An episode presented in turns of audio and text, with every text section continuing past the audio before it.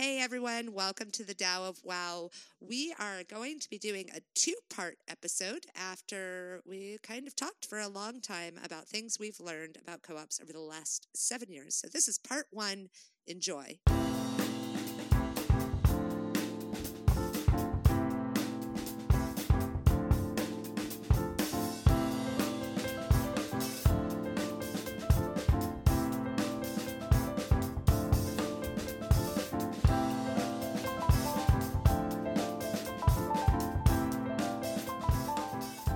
Welcome to the Tao of WAO, a podcast about the intersection of technology, society, and internet culture with a dash of philosophy and art for good measure. I am Doug Belshaw. And I'm Laura Hilliger. This podcast season is currently partially unfunded. You can support this podcast and other We Are Open projects and products at opencollective.com slash we are open.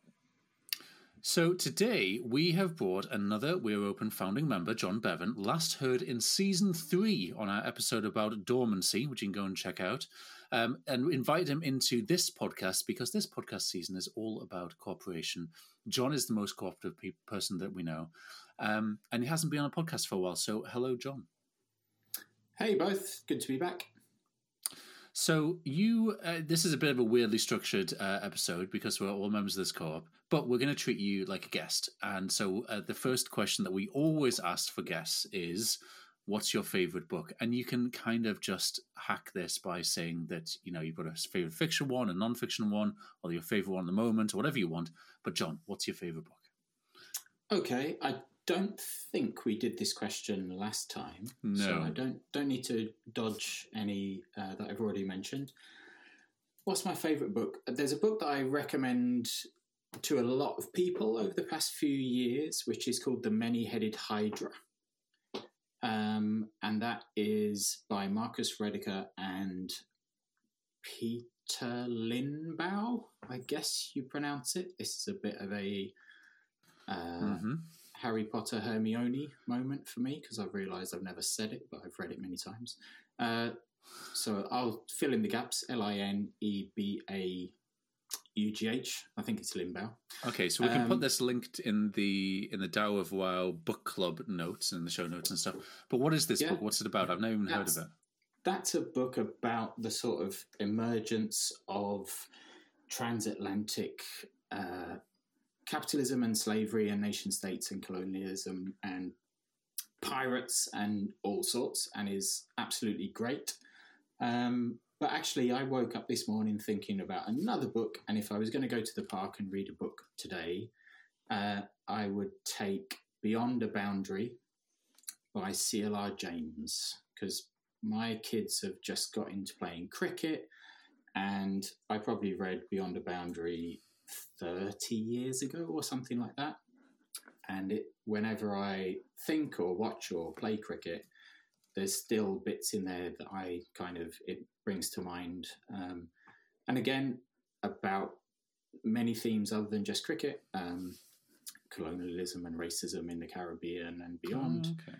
um, it's a collection of essays, which is like a great, um, a great read. I would Sport is very much like um, a gateway for some people finding out about the way that society is structured and some of the inequities.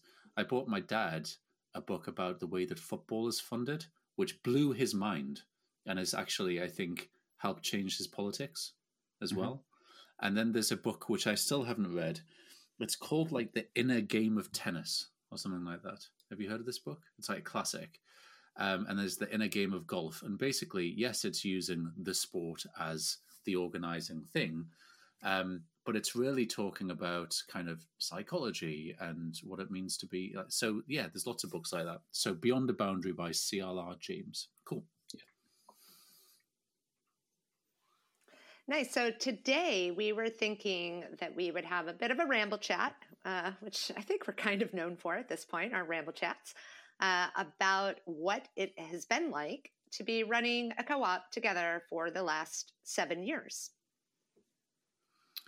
And before we do that, um, which is exactly why we're here, can we just point out for those listening to this podcast who might be thinking, oh my goodness, the sound of Laura coming in my ears is just incredible.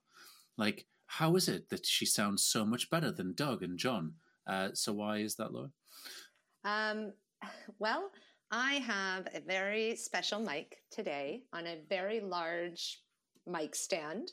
Uh, it's the first time I'm trying out this mic. I don't know anything about it. I was just told you need a better mic, so here you go. And we're going to give it a whirl. If if I sound like amazing in this podcast, then you will see this mic much more often. Cool. Well, just for context, I've got my blue snowball mic that I've had for the last decade, um, propped up on top of my uh, Mac Studio. So, uh, living the dream over here in Northumberland. So for those who are interested, my mic is a Electro Voice RE320. So if you nerd out on sound equipment, you can write us and let us know whether or not you think this is a good mic because I have no idea.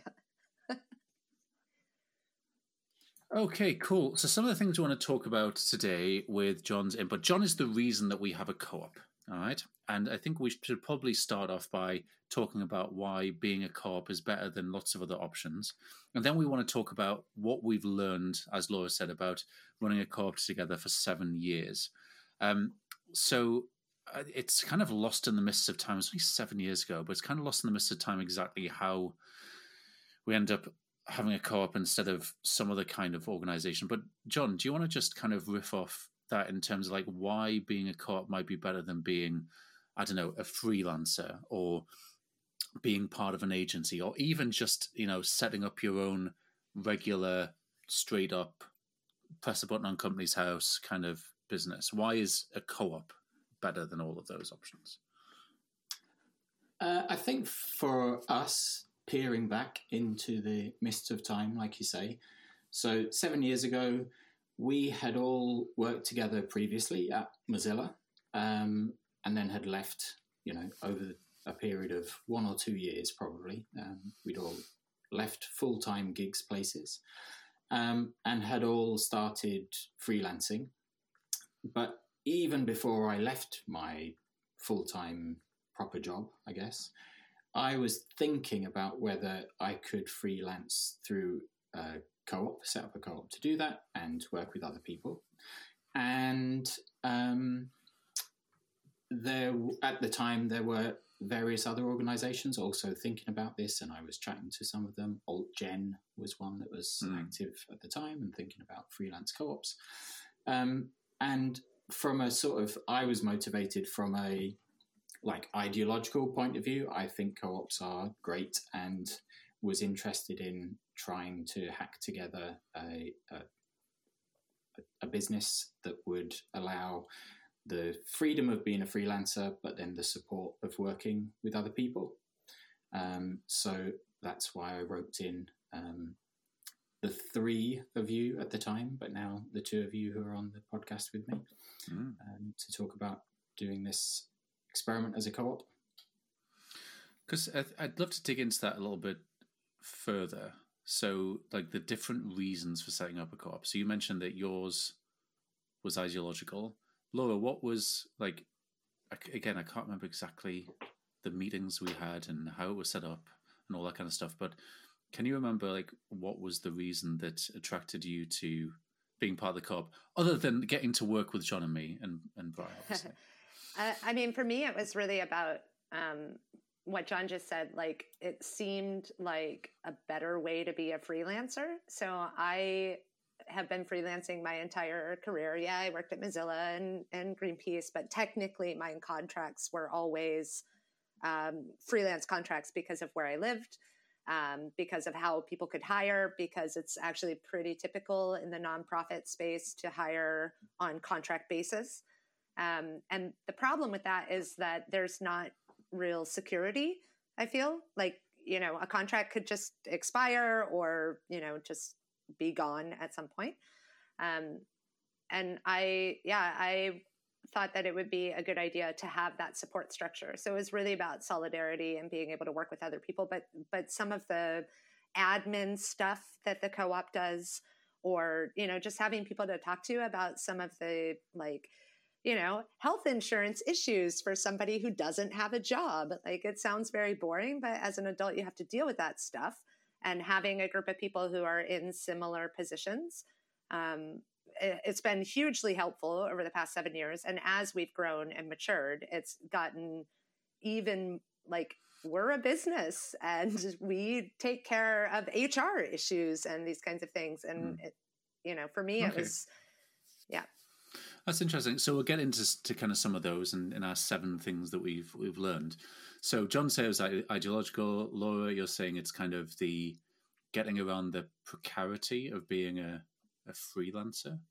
For mm. me, it was yeah, definitely wanting to work with other people and not wanting to do any of the boring admin. Like we roped my wife Hannah into doing the admin in the early days of the co-op and stuff, which was fantastic because like lots of like some people really enjoy doing admin and operation stuff. So John, I know you enjoy that, or you know, are, are definitely good at doing it if you don't enjoying it. Um, and like Aaron, who've on the podcast, enjoys doing that kind of stuff. For me, like I, I couldn't deal with doing that every day, and I just need to do the the new stuff all the time. I'm like a dog chasing a shiny car.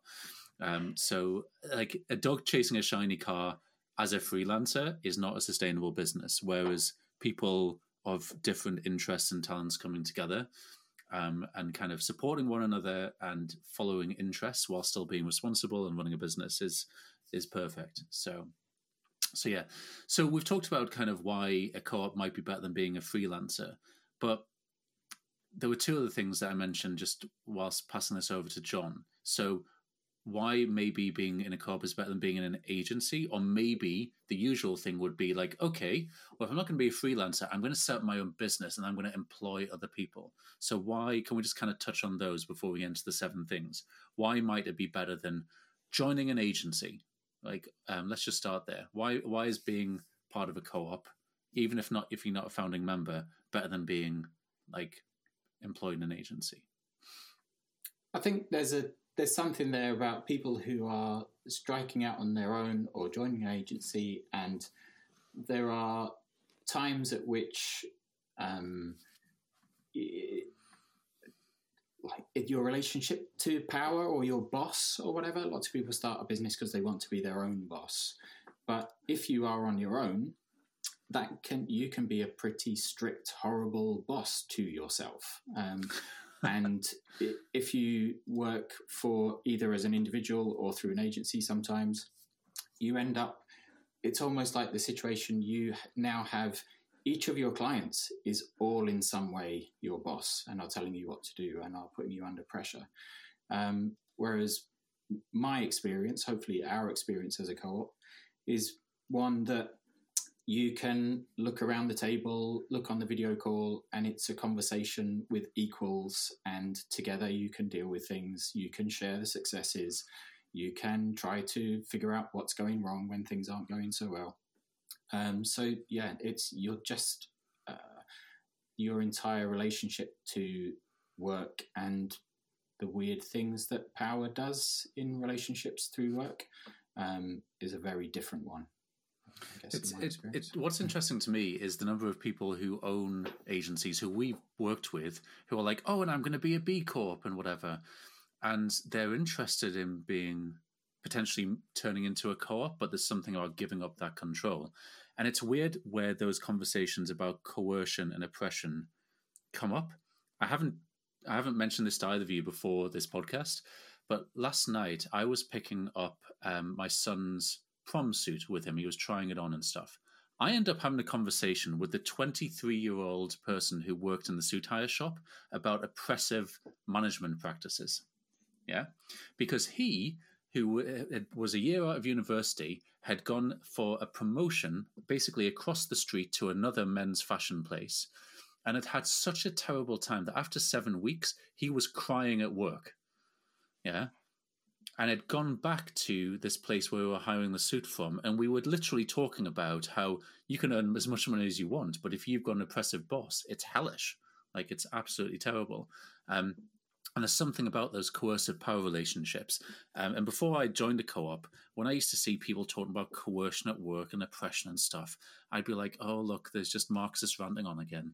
But actually, it's a thing.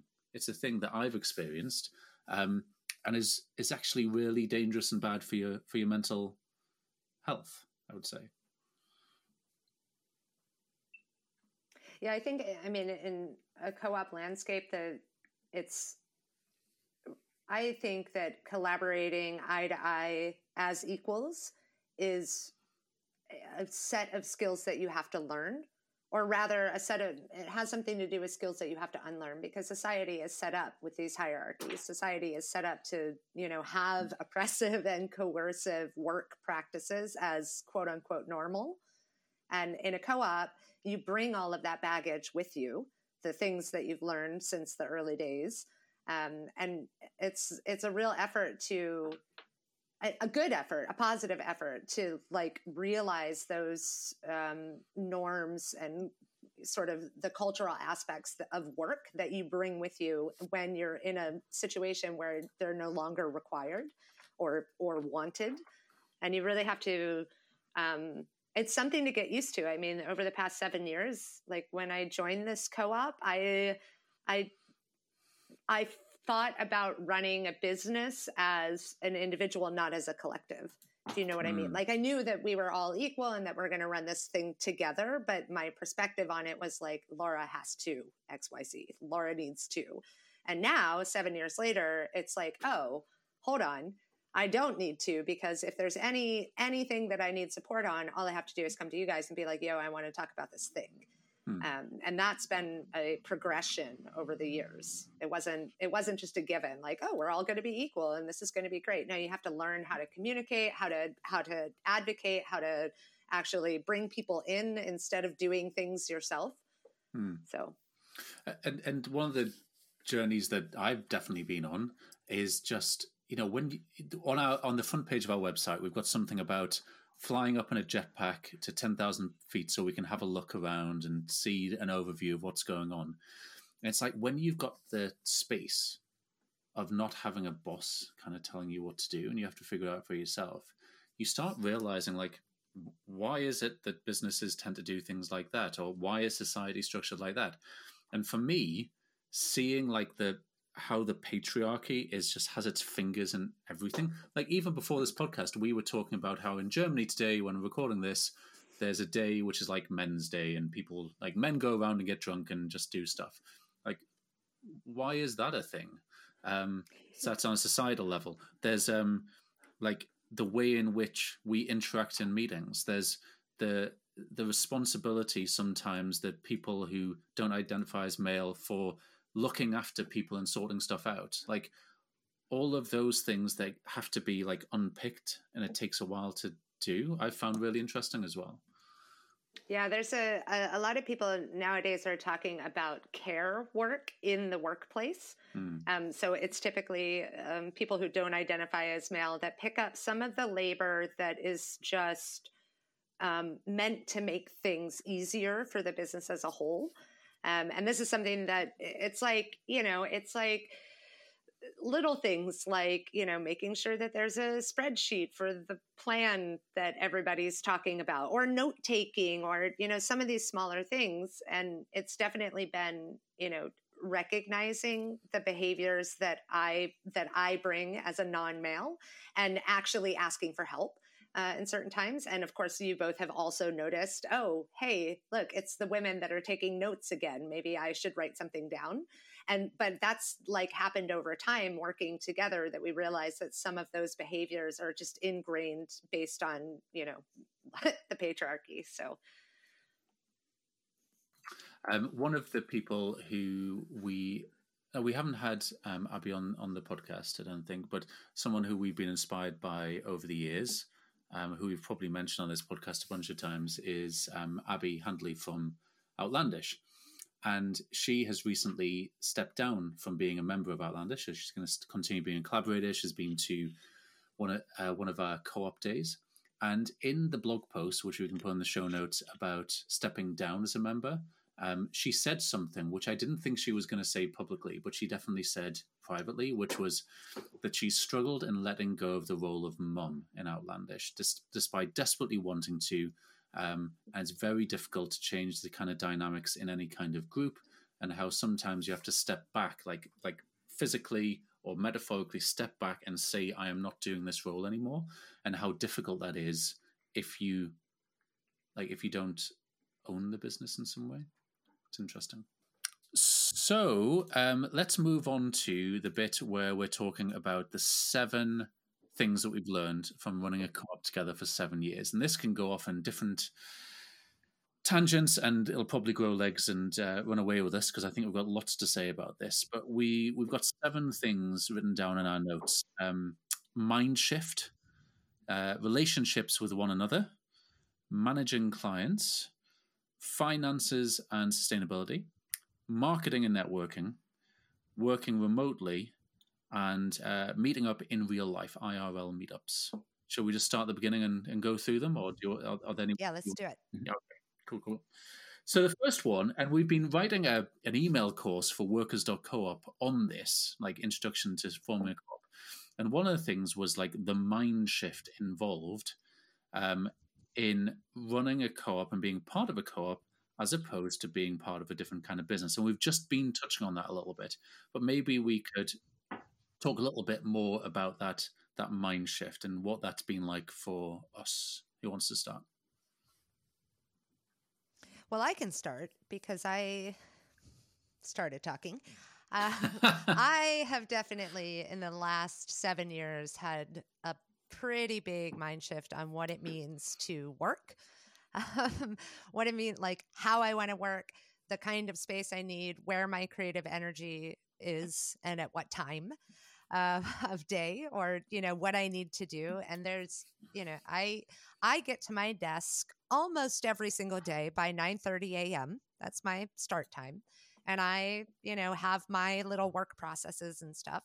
Um, but the big mind shift that's actually happened relatively recently is feeling comfortable saying, I don't want to do this right now, or I don't have the energy for this right now.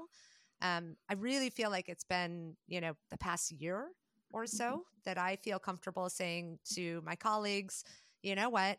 This thing that we said we were going to do right now, I don't have the energy for it. I want to work on this other thing right now, or, you know, I just want to leave the computer.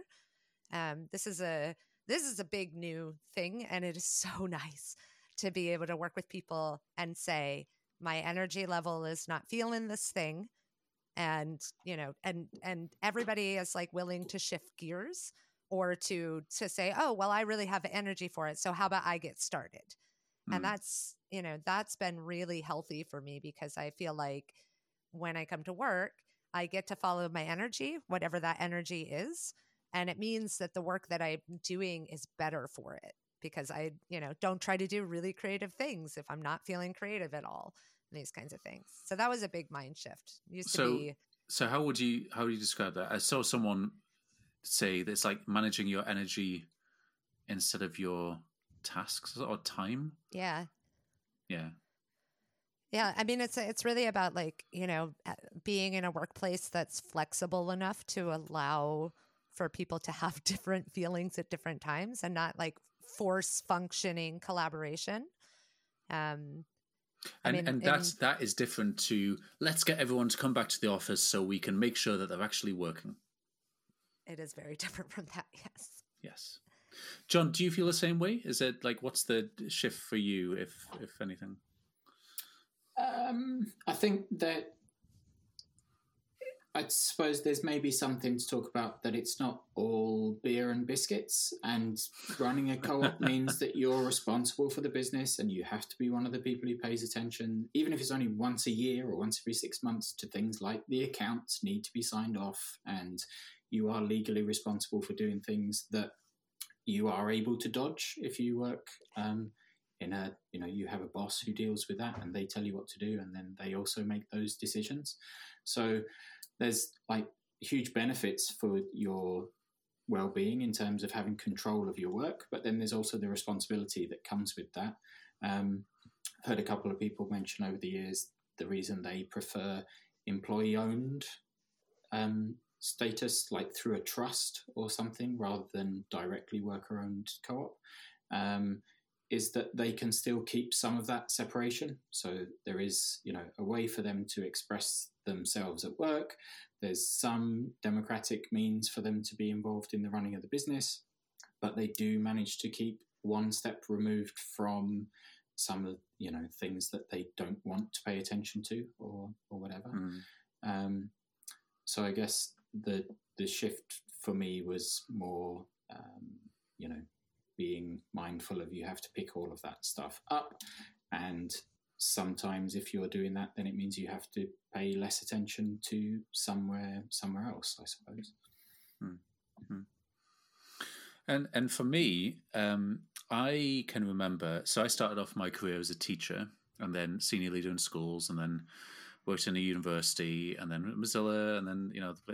And for me, I can remember how guilty I felt taking days off work, and how I should be working. Um, even when like I was not fit to work, I had a really bad cold, or I was just burned out, or, or whatever. And just like I see photographs come up on our on our Google display thing, and like you can almost project yourself back into the mindset that you were in at that stage 10 years ago 15 years ago whatever and just how i feel completely different to like i get the number of i want to do around 25 hours work a week. It's often like a couple of hours less than that. But like what counts as as work and what counts as paid work? And like i've never like this period of my life i'm more fit than i was in my 20s and i'm in my 40s now. And just give it like prioritizing things other than work and career uh, because i can do because i've got other things going on in my life i'm parenting teenagers and i've got older parents and all this kind of stuff. So it's it's really interesting having that mind shift to not just putting the commute to work and work and coming back from work as the most important thing in your in your life. And it's quite nice to not just have conversations and having to keep up with the treadmill of like, um, well, LinkedIn, to be quite honest. Yeah, I'm glad you said career there because I think, you know, if I think back to who I was 10, 15, 20 years ago, then it was very much about climbing some sort of ladder. I d- I didn't even know where I was trying to go. It wasn't, you know, like am- there was something about ambition that that really drove me in the early part of my career and wanting to make a name for myself and I don't know, like make more money, be promoted, be a director. Like I always wanted to be a director. Technically, I'm now a director of my own business, Yep. which is a whole different ball of wax than like trying to climb, you know, some sort of corporate corporate ladder. Well, And there's there's an image that we asked Bryan to create um, of a of a ladder as opposed to someone traversing a climbing wall, which is I, what I feel like maybe our careers are more like traversing a climbing wall where you kind of go sideways and maybe down and backwards and up and round and you do what's right for you at the time. But And see, I might- would argue. I mean, I would argue that that's what everybody's career is like, or that's what Yeah. a career is supposed to be like. It, you know, and you don't learn that when you're young. You know, you learn to climb a ladder. You don't learn that you can go sideways, that you can go back down, that you can grab, you know, another bouldering um, handhold, and that's something that you know you learn after you, you've been working for a while, and you're like, oh you know my through line is not the same as you know a progression in some corporate career hmm. it's it's very different Mm. Well, in making the editing of this podcast potentially much more tricky, continuity breaking uh, insert, um, I mentioned AltGen earlier, and they're an organisation. I'm not sure they're really active anymore, but for those of you watching in black and white, um, they had um, stickers that they used to give out, which was about not climbing the ladder and doing things differently. And just popped into my head that I'd mentioned them earlier, and uh, still got some of their stickers in the desk. So yeah, because the the ladder has been created by someone else. Like the the the career pathway has been created by someone who is not you, who does not know what your needs and wants and context and stuff are. Um, And also, again, going back to the kind of patriarchy from earlier, and also the way that we're conditioned into stuff. And I realized that if I was listening to this 15, if I, if I, 15 years ago, Doug in his 20s was listening to 42 year old Doug speak now, he'd be like, oh my goodness, how have you turned out?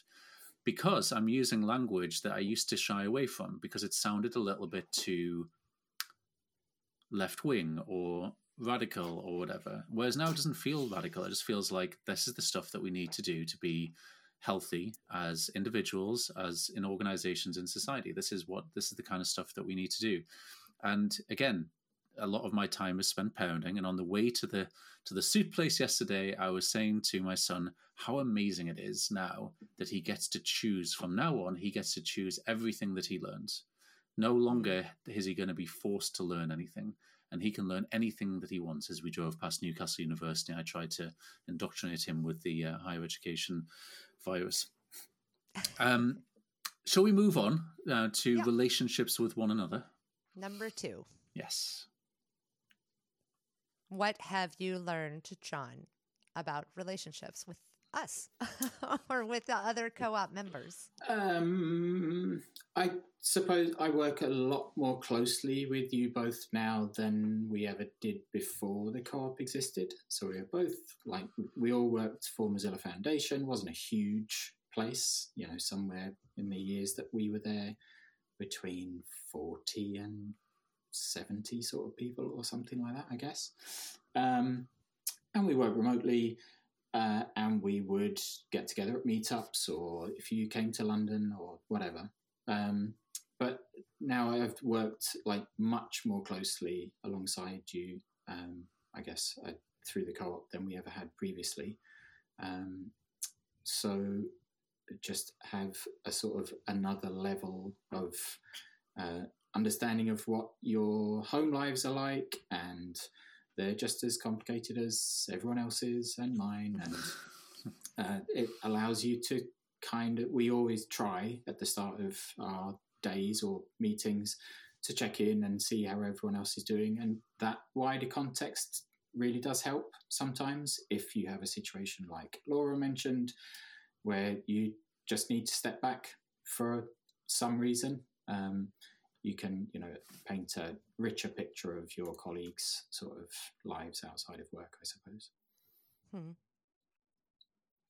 I think for me, one of the things um, that I've learned running a co op specifically for seven years about relationships is like we we get to know each other personally. Like that's good. We work together every day. We should know each other a bit. Um, but I've found I've found in terms of like how we relate to each other, we're getting to know each other on a level where we can, I mean, we can outright see how, how we're feeling internally in a lot of instances. Like you know if we somebody has a proposal or you know an idea and somebody else doesn't feel comfortable with it despite the fact that we're working remotely and we don't have the added benefit of like full body language um, we know each other well enough and we've worked together um, so closely in all of these different areas not just like not just on bits of work that we're good at but also bits of work that we're not good at. Um, and we we can see where our skills and talents are you know where we're happy to use them and where maybe we're not. I'm thinking specifically of spreadsheets right now. So like listeners dear listeners when spreadsheets come up i immediately I'm like, oh no, a spreadsheet. And every once in a while, the spreadsheet is so beautiful because either John or Doug has taken the time to make the spreadsheet not feel like a spreadsheet that even I can like use it. And it's like, you know, you, you, we learn little things about how we need to, like how each other processes particular kinds of information. And I think it's really awesome that in a co-op you know each other so well that people then try to like help you actually care about the spreadsheet in this in this example. Mm-hmm. Um, and that's that's definitely a relationship thing because it's like having the the care and the empathy and like you know the the deep enough relationship that you try to help other people understand what you're trying to get across even if it means that you have to format a spreadsheet with pretty colors so that Laura cares. Hmm. Um, and to, to use John's wonderful phrase, uh, it's not all beer and biscuits. Um, relationships with one another, like there will always be conflict in any kind of organization, especially when you're working so closely with, with other people.